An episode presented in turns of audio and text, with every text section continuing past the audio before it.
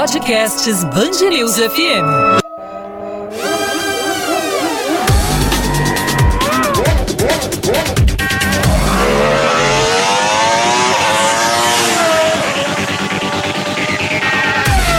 Temporada 2020 da Fórmula 1.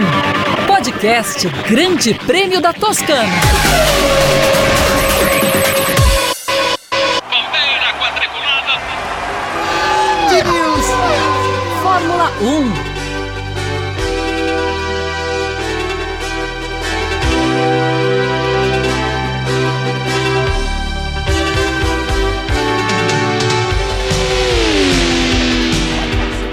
Hamilton abre a última volta, Lewis Hamilton.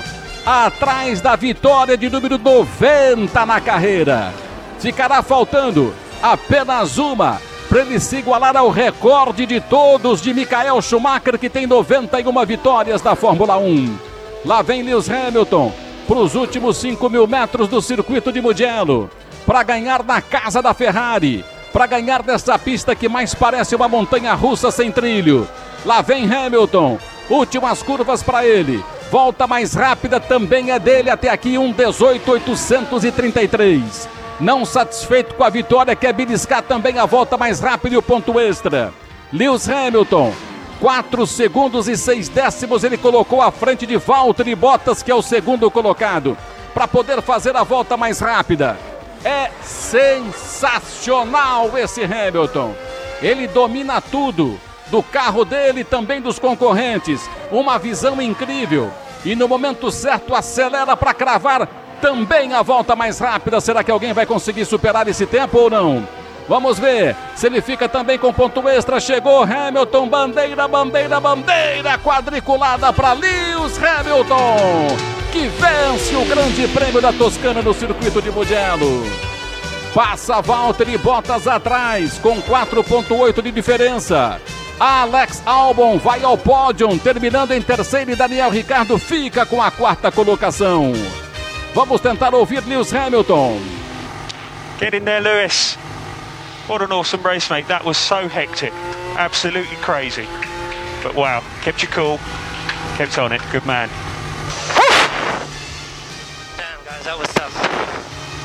Great, great job. Fantastic work, everyone. No, it's not easy running up and down the pit lane, but I appreciate you guys. É, mais uma vez, grande trabalho, fantástico trabalho de Lewis Hamilton e também da Mercedes. Deu Hamilton de novo, Odinei, deu Mercedes de novo, dessa vez em Mugello, Odinei. Uma corrida maluca, com várias paradas, enfim, uma pista totalmente desconhecida para a corrida, especial de treino, mas corrida foi a primeira que a Fórmula 1 acabou é, encontrando no circuito de Mugello. A corrida de número 1000 da equipe Ferrari. Então o assunto é o que não falta, porque a Ferrari fez a comemoração, mas deu a festa e o bolo para os outros, não sobrou nem um pedacinho para eles. Leclerc terminou em nono e Vettel apenas na décima posição. Hamilton mais uma vez mostrando a superioridade de piloto e também da sua equipe Mercedes, com Bottas chegando em segundo e uma briga sensacional na disputa pela terceira colocação e também pela zona de pontuação. Então, uma corrida completamente diferente, uma corrida da, que a gente não observava há muito tempo, com várias paradas, com corridas interrompidas por duas vezes. Enfim, deu o que falar essa corrida, não deu não, Castilho de Andrade? Deu o que falar. A corrida com três intervenções de safety car, duas bandeiras vermelhas, né? Do, tivemos, portanto, três largadas paradas no Grande Prêmio, podia acontecer qualquer coisa. Não fosse, é claro, a superioridade da equipe Mercedes, que continua marcando presença na Fórmula 1 nessa temporada. A, o, a atuação do Hamilton, que não largou bem, recuperou-se rapidamente, impecável. O Bottas prova que é um ótimo companheiro de equipe, mas não é adversário do Hamilton. E uma o merecida subida ao pódio, então, do Alexander Albon, piloto que estava aí numa situação meio delicada com a vitória do, do Gasly na última corrida, a corrida de Monza. Então, tudo terminou bem. É claro, os acidentes, muito carro quebrado, carro da, o carro do, da, da, da Racing Point totalmente irrecuperável depois de ter pegado fogo, uma confusão enorme ali na hora da batida, mas foi uma corrida importante e empolgante até o final. Não tenha dúvida, até porque, Fábio França, lá na frente a disputa, Hamilton recuperando o tempo perdido, conseguiu a vitória de número 90, falta só uma para ele se igualar a Michael Schumacher como o maior vencedor de toda a história da Fórmula 1. Contrapartida lá no fundão, o que teve de gente que destruiu o carro não foi brincadeira, né? Nossa, nem me fala, Dinei, foram muitos carros fora da prova, né? Oito carros não completaram esse, esse grande prêmio da Toscana, e eu até brinquei, quase no fim da transmissão, né? Eram só naquela oportunidade oportunidade 12 carros, 13 carros na pista e eu disse, e o Grosjean tá entre eles. Que coisa, né? É quase que um milagre isso. O Grosjean é, foi um dos 12 carros a, a, conseguir terminar essa, essa prova, Odinei. Mas falando especificamente a respeito da Ferrari e mais especificamente ainda a respeito do Vettel, né? Você disse aí, o, o Leclerc cruzou a linha de chegada na nona posição, o Vettel foi o décimo, é, o Raikkonen o oitavo. Só que o Raikkonen perdeu aqueles 5 segundos, né? Então o Leclerc é, herdou essa oitava posição, o Raikkonen ficou em nono e o Vettel não conseguiu herdar a nona posição por dois décimos. Ah, largou mão, né, Odinei? Porque é, não conseguir tirar dois décimos. É claro que a, que a equipe, os engenheiros estavam ali acompanhando quanto o Vettel precisava tirar para herdar também a posição do Raikkonen. E não conseguiu, por menos de dois décimos, na verdade. É, é um sinal de que o Vettel e também a Ferrari ambos abriram mão aí de tentar essa nona posição e, e seja o que Deus quiser a partir de agora, né, Odinei? É difícil, até seria mais interessante se eles pudessem sentar, conversar e abrir mão do contrato a partir de agora. O Vettel já ia pensar na sua nova equipe, a Racing Point, a Aston Martin, a partir do ano que vem e a Ferrari chamasse um piloto de teste, enfim, alguém para não passar tanta vergonha como um tetracampeão do mundo com um carro ruim como esse. Mas enfim, é o que tem para hoje e está se seguindo. Ico, Mugello surpreendeu porque não se corria lá, nunca foi a primeira corrida de Fórmula 1. As pessoas conheciam o autódromo como teste, mas não como corrida. E isso deu um tumulto e deixou muita gente com a pulga atrás da orelha aí. Porque sem os referenciais que a Fórmula 1 já está acostumado, muitos acidentes aconteceram. Outros circuitos virão nessas condições também, que não tem corrida de Fórmula 1 que nunca existiu, como o caso de Portugal. Você acha que isso pode ser uma preocupação para os organizadores do evento, Ico? Eu acho que não, acho que na verdade é um desafio a mais que se coloca aí para pilotos, equipes e para a organização também dos eventos. A gente teve de fato incidentes uh, um número grande de incidentes, né? praticamente nove voltas em meia hora de corrida, porque um primeiro incidente logo após a largada, um safety car, e na relargada do safety car um acidente já mais forte, envolvendo quatro carros e uma bandeira vermelha.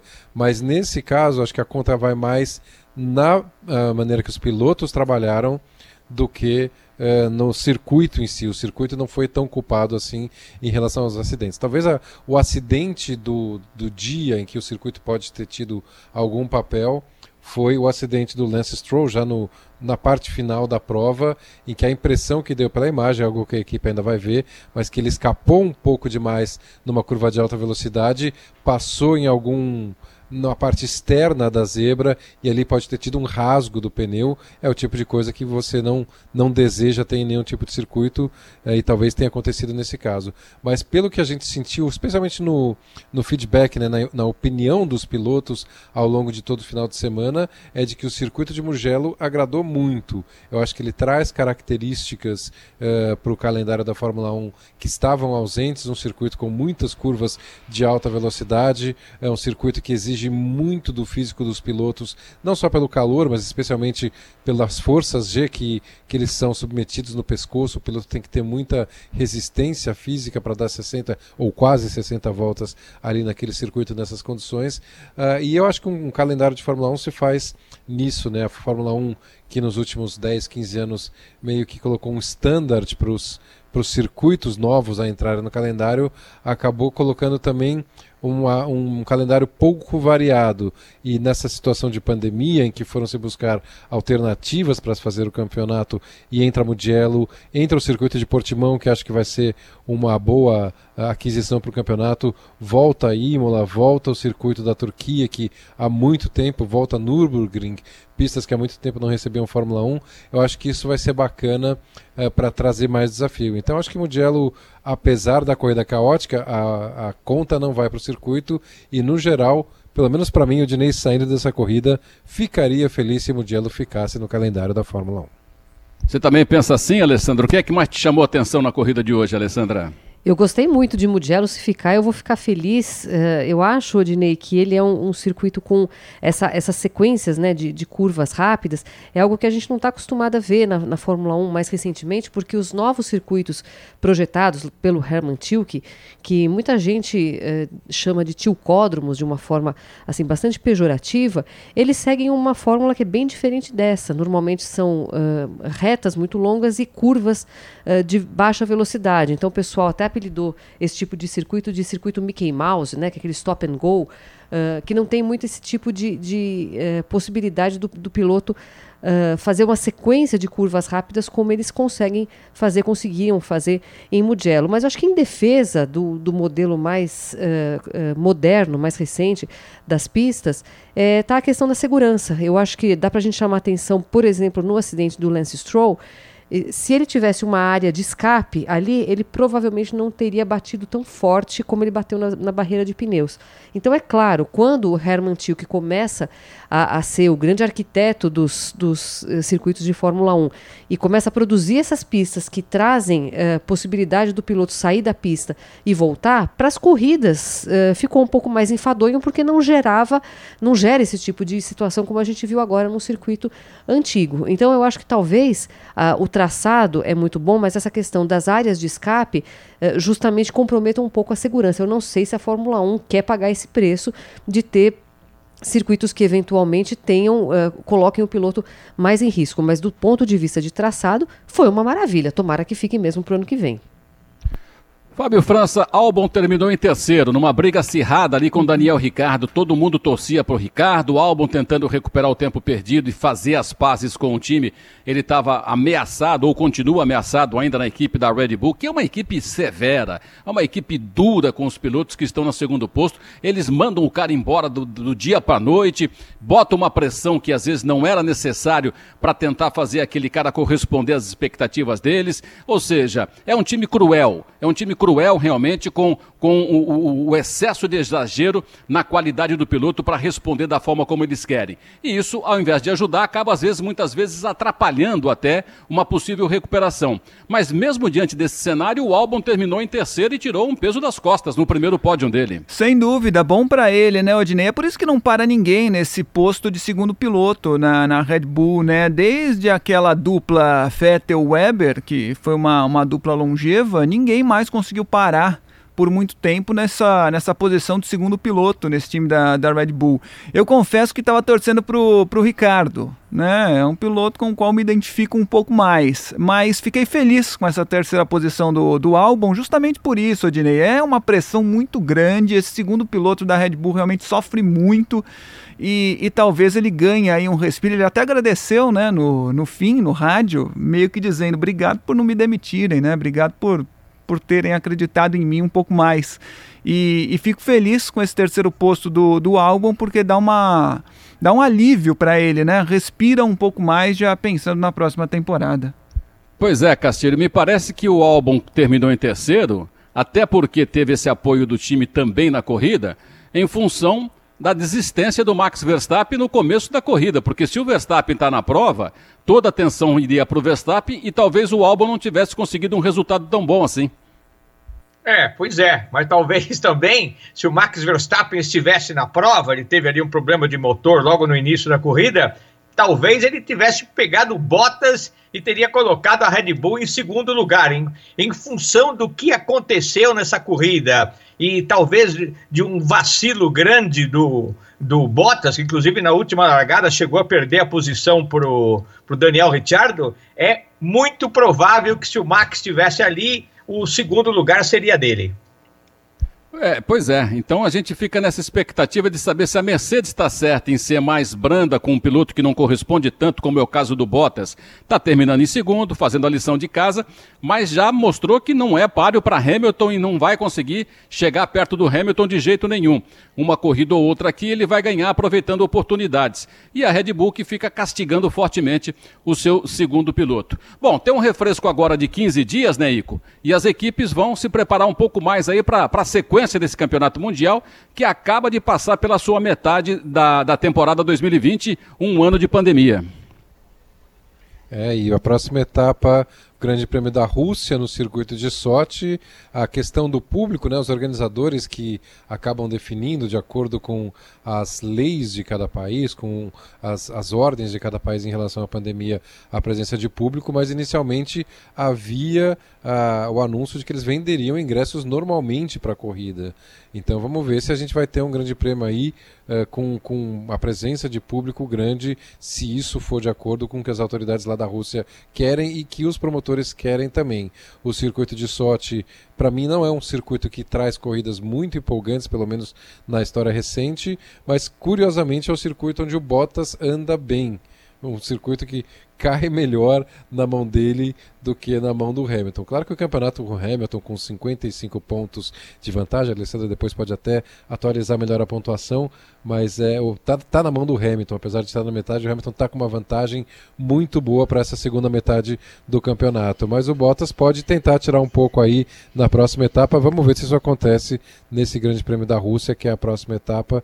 E para as equipes esse respiro é bem-vindo. A gente chegou na metade ou além da metade do campeonato, num espaço muito curto de tempo e com viagens, preparação, o estresse da competição, isso é muito forte. Então, nessas condições, uma semana de respiro faz muito bem para quem trabalha lá dentro, Dinei. Não tenha dúvida. Alessandra Hamilton venceu, conseguiu a pontuação que queria, vitória de número 90, falta só uma, mas apareceu também muito em função da sua campanha contra o racismo no final da corrida, principalmente, Alessandra.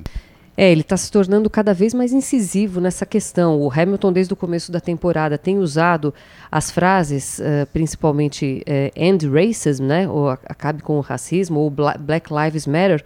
Hoje, quando ele saiu do carro, ele mostrou essa inscrição Black Lives Matter no topo do capacete dele, mas hoje ele foi ainda mais incisivo. Ele usou uma camiseta no pódio pedindo a prisão de dois do, dos, dos, policiais uh, que assassinaram mais uma das, das vítimas de racismo nos Estados Unidos, Breonna Taylor.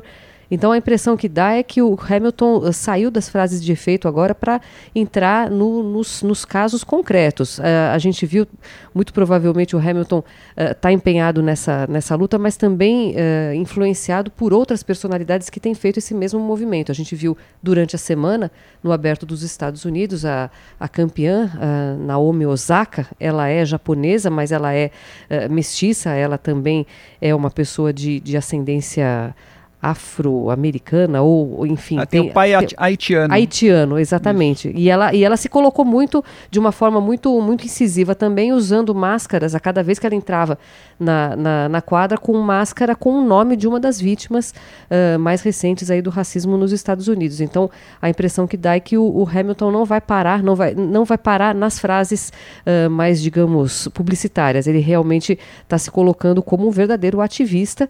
É, eu acho que ele uh, sabe que vai pulverizar os, os números do Michael Schumacher na Fórmula 1, isso daí está uh, muito evidente, deve chegar ao sétimo título, deve ultrapassar Schumacher em número de vitórias, está querendo ir além, fazendo um papel social e deixando sua marca também como um ativismo na questão racial. E, e, é algo que a gente tem visto o Hamilton fazer já nos últimos anos, mais em 2020, de uma forma ainda mais intensa. Pois é. O, Fábio França, Fórmula 1, com esse, esse, essa diferença grande da Mercedes para as outras equipes, 2021, um ano pós-pandemia, você acha que essa, essa diferença vai continuar a existir ainda? Ou porque a mudança do regulamento mais forte é para 22? É. Ou as outras, como Ferrari, ainda dá tempo de uma recuperação? Ah, Odinei, a mudança, como você disse, ficou adiada para 2022, né? A gente esperava já que esse campeonato de 2021 é, fosse o campeonato das alterações, mas a pandemia acabou atrasando tudo, né? Então a, as mudanças mais radicais no regulamento vão ficar realmente para 2022. 2021 vai ser um ano de transição, Odinei, e, e, e como um ano de transição, imagino que não haverá muitas modificações em relação ao que a gente acompanha em 2020. Você citou a Ferrari Ferrari, acho muito difícil que a Ferrari tenha em 2021 um carro tão ruim como tem em 2020. Acho que a Ferrari tem tudo para crescer. É, mas como é um ano de transição, não vejo mudanças significativas para a temporada de 2021, não, Ednei. Castilho de Andrade, o que pode se esperar da próxima corrida na Rússia, na sua opinião, Castilho? É, não, nada muito diferente do que vem acontecendo até agora. Na verdade, a gente teve até duas provas bastante fora do, do padrão, né? A prova de Monza e principalmente, mas também essa corrida de Mugello. Mas de qualquer forma, a gente deve ter o, o vamos dizer, o normal. O normal, seja, a Mercedes lutando entre ela, o, o, o Hamilton sempre levando vantagem sobre o Bottas, embora, como o Ico falou, o Bottas ande bem no circuito de Sochi na Rússia. Depois teremos aí um revoltado Max Verstappen que anda batendo na trave. Eu tenho a impressão que a Red Bull vai tentar obviamente, tudo o que for possível para dar um carro em condições de brigar, no mínimo, pelo pódio, pelo terceiro lugar. E depois o resto, entendeu? A gente vai continuar com uma Ferrari de, sem muito alento, ou sem nenhum alento, um, um Sebastian Vettel totalmente desmotivado, o Sérgio Pérez, talvez, vamos ver como é que ele reage também foi demitido da equipe para o ano que vem. Não sei até que ponto isso pode afetá-lo psicologicamente, mas deve ser mais ou menos uma repetição do que a gente vem, vem assistindo ao longo dessa prime... do que foi a primeira metade do campeonato. Pois é, e com outro assunto que chamou atenção foi aquela relargada e aquele acidente no fundo do pelotão, tirando quatro carros da corrida. No momento em que o certificado demorou demais para avisar que ia sair, e no momento em que o Bottas fez ali uma transição da velocidade baixa para alta muito lenta e acabou causando um transtorno lá no fundo. A FIA ficou de investigar os comissários, mas não veio resposta concreta nenhuma. É, na verdade, a gente está ainda no calor da prova, né? Isso vai ser discutido depois da largada e vai ser bem discutido, porque é um incidente uh, muito sério. Uh, e como os envolvidos já estavam fora da corrida, eles esperaram acabar da corrida para chamarem depois os pilotos envolvidos e fazerem essa conversa. O Magnussen e o Latifi uh, foram para a sala dos comissários e logo nas próximas horas a gente já vai ter aí alguma conclusão ou talvez algum pronunciamento da FIA em relação a esse acidente. Foi um acidente que, num momento de relargada, o Bottas estava puxando o pelotão, o safety car demorou mais do que o normal para avisar que entraria nos boxes, ele avisou meio na última hora, e com isso o Bottas, que era o líder, não pôde abrir uma distância, o que é normal nas relargadas lançadas do safety car, para aquecer o pneu, para ditar o ritmo e para poder se proteger também do ataque de quem vinha de trás. Com isso, o Bottas veio num ritmo muito lento para a relargada e os pilotos que vinham de trás acabaram achando que a corrida já estava iniciada quando o Bottas ainda estava lento e aí criou-se um efeito cascata. O Latifi, o Magnussen, que se envolveram no acidente, parecem para mim pelas imagens, os dois que mais precisam ali uh, dizer a visão deles do acidente, porque foram o Magnussen acelerou, depois tirou o pé, o Latifi acelerou, desviou do Magnussen e aí tirou o pé, e quando os dois tiraram o pé juntos, praticamente, bloquearam a pista, aí veio o Giovinazzi de trás com tudo, bateu nos dois, o Sainz veio e bateu no Giovinazzi e acabou causando uma batida muito forte. Ouvi ao longo da prova até depoimentos de pilotos via Twitter, aí o próprio Tony Canaan, muito experiente, corre na Indy, conhece muito de relargada lançada, né, pela própria uh, dinâmica da Fórmula Indy, e disse que foi a culpa do pessoal do pelotão do meio, que o líder tem o direito de ditar o ritmo e que os outros têm que se adaptar a isso e ficar de olho nisso e, le e levar em conta a possibilidade do líder estar tá realmente num ritmo mais lento e não que ele vai sair acelerando logo de cara. Então é algo que vai ser investigado, mas me pareceu realmente um pouco de ines inexperiência ou afobação do pessoal do meio do pelotão para causar esse acidente que, por sorte, não causou nenhum tipo de, de contusão mais séria. A Alessandra até destacou durante a transmissão uh, o carro, quando o Sainz com a McLaren bateu no carro do Giovinazzi, o carro do Giovinazzi subiu praticamente no bico do carro do Sainz e o Sainz acabou protegido pelo halo, né, aquela proteção da cabeça do piloto, porque vários pedaços do carro do Giovinazzi bateram naquela peça e se desviaram na dinâmica do acidente. Então, nesse quesito, a segurança da Fórmula 1 ou do carro de Fórmula 1 funcionou muito bem na tarde do Grande Prêmio da Toscana, Odinei. Legal. Para finalizar aqui o nosso podcast, Alessandra, a classificação dos primeiros colocados, como é que está a, a, folga do Hamilton na liderança agora? A folga do Hamilton, do Hamilton é de 55 pontos, Odinei. Hamilton em primeiro com 190, Valtteri Bottas em segundo com 135, Max Verstappen com 110 pontos. Lando Norris da McLaren aparece na quarta colocação com 65 pontos, seguido agora de pertinho pelo Alexander Albon uh, com 63 na quinta colocação. Lance Stroll em sexto com 57, o sétimo Daniel Ricciardo com 53, o oitavo Charles Leclerc, primeiro carro da Ferrari, com 49, na nona colocação Sérgio Pérez com 44 e em décimo lugar Pierre Gasly com 43 pontos. No Mundial de Construtores, a Mercedes tem 325 pontos, a Red Bull 173 na segunda colocação e a McLaren se mantém na terceira colocação com 106 pontos. Curioso para saber da Ferrari? Ah, tá aqui, na sexta colocação do Mundial de Construtores com 66 pontos. Ferrari marchando com muita velocidade, em algum lugar ela tinha que ter, para uma das piores temporadas da sua história na Fórmula 1, Odinei. Abraço, Castilho, parabéns, você acertou o vencedor, deu Hamilton. Um abraço e até a próxima. Até a próxima, Odinei. Obrigado, um abraço para todo mundo. Um abraço, Luiz Fernando Ramos. Spaziba, até o Grande Prêmio da Rússia, um abraço para todos. Valeu, um beijo, Alessandra. Beijão, Odinei, beijão para todos. Dia 27 na transmissão e com, com, o nosso podcast na sequência também. Até lá. Fábio França, acho que deu, né? Deu, vamos nessa, né, Odinei? Depois de uma longuíssima corrida, vamos descansar um pouquinho, né? Merecemos. Oh. Muito obrigado a todos vocês que acompanharam com a gente mais este podcast e também a transmissão da Band News FM do Grande Prêmio que aconteceu na Toscana, na Itália. Grande Prêmio no circuito de Mugello. Band News FM, acelerando na velocidade do rádio.